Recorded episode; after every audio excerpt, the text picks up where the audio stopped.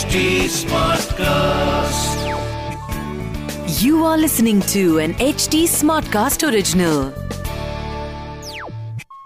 जय श्री राम पिछली बार हमने सुना था रावण नाम के दैत्य ने तीनों लोकों में त्राही त्राही मचाई थी ब्रह्मदेव के दिए वर से रावण इतना शक्तिशाली बन गया था कि सूरज भी उसे जला नहीं पाता सभी देवताओं ने भगवान विष्णु से प्रार्थना की कि वो रावण का कोई हल निकालें।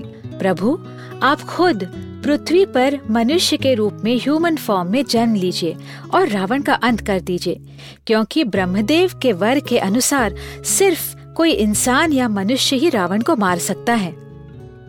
भगवान विष्णु ने कहा, तथास्तु, मैं राजा दशरथ के पुत्रों के रूप में जन्म लूँगा।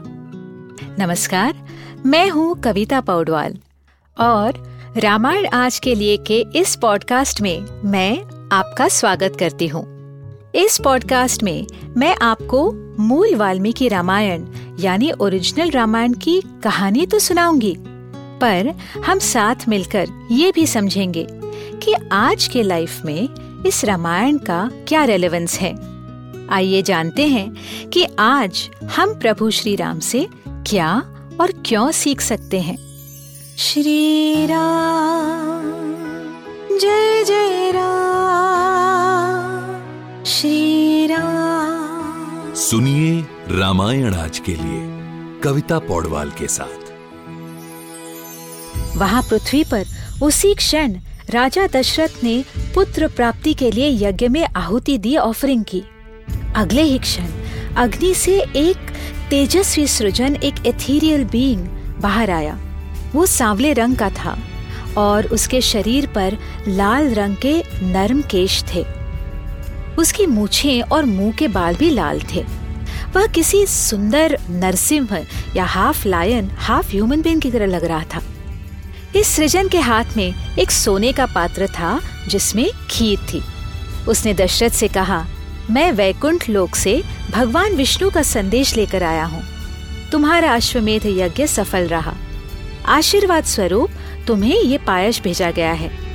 इसे खाने से तुम्हें उत्तम स्वास्थ्य मिलेगा और तुम्हारी पत्नियों को इसी प्रसाद से संतति या बच्चे होंगे। तीनों पत्नियों में से एक समान बांटना। लेकिन ध्यान रहे, इस प्रसाद को ग्रहण करने वाले तुम और तुम्हारी पत्नियाँ नीतिवान हो अच्छे कैरेक्टर के हों। इतना कहकर वो सृजन अदृश्य हो गया। किसी प्यासे को पानी मिले, वैसे ही खुश होकर राजा दशरथ ये प्रसाद अपनी बीवियों को देने चले गए। खीर का आधा हिस्सा उन्होंने सबसे बड़ी रानी कौशल्या को दिया। बचे हुए आधे के दो भाग किए गए। फिर एक भाग दूसरी पत्नी सुमित्रा को दिया गया। फिर बचे हुए हिस्से के दो और भाग हुए। और वन सिक्स पोर्शन कैकई को मिला। बचा वन सिक्स पोर्शन दोबारा सुमित्रा को दिया गया। आप सोच रहे होंगे, इस प्रसाद को तो इक्वली बांटा जाना था। लेकिन तीनों रानियों ने ऐसे नहीं सोचा। उन्होंने बड़े प्यार से इस प्रसाद को ग्रहण किया। एपिसोड की शुरुआत में हमने आपको बताया कि देवी देवता अपना ऑफरिंग लेने इस यज्ञ में खुद पहुँचे। तो अदरवाइज़ ये अपने ऑफरिंग्स कैसे ग्रहण करते हैं? आपको पता है, जब हम प्रसाद दिखाते हैं तो पानी से एक स्क्वायर बनाकर उसमें खाना या मिठाई रखते हैं। फिर अपनी अंजलि में या अपने हाथ में पानी लेकर तीन बार प्रसाद के चारों ओर घुमाते हैं। एंड में अपने हाथ से खाने की सुगंध भगवान को धराते हैं। इसका रीजन है कि जो देवता स्पिरिट फॉर्म में होते हैं वह अन्न को खाते नहीं हैं, वो उसकी खुशबू या महक से उसे ग्रहण करते हैं। यही हमारी पुरानी मान्यता है। इसीलिए फ्रेग्रेंट फ्लावर्स गजरे फूल अगरबत्ती ये हम पूजा के जगह पर रखते हैं। हवन में आहुति देने का यही तात्पर्य है कि स्मोक के ज़रिए ऑफरिंग्स की खुशबू इन सारे स्पिरिट्स तक पहुँचे दुर्वा बिल्व तुलसी जैसे पत्तों की भाप भी औषधि होती है फूल पत्ते औषधियाँ अलग अलग तरह की लकड़ियाँ शहद सभी का इस्तेमाल हमारे पूजन में होता था इस पर काफ़ी इन्फॉर्मेशन इंटरनेट पर भी अवेलेबल है अगर आपको और कुछ इंटरेस्टिंग मिले तो हमारे साथ शेयर करना मत भूलिए आगे क्या हुआ जानने के लिए सुनते रहिए रामायण आज के लिए, जहाँ हम श्री वाल्मीकि रामायण जी के साथ सफ़र करते रहेंगे। इस पॉडकास्ट को लिखा, नरेट और रिसर्च किया हुआ है मैंने, यानी कविता पौडवाल ने। इसका ट्रांसलेशन किया है श्रीमती प्रतिमा माणिक ने। प्रोड्यूस किया है दीप्ति आहूजा ने और एडिटिंग और म्यूज़िक दिया है सौरभ भोंजाल ने।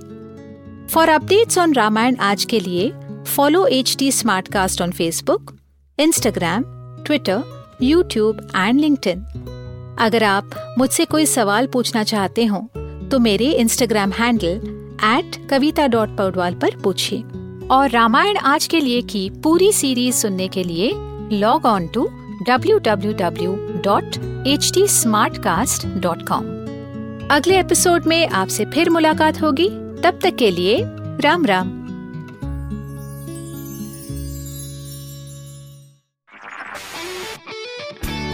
This was an HT Smartcast original.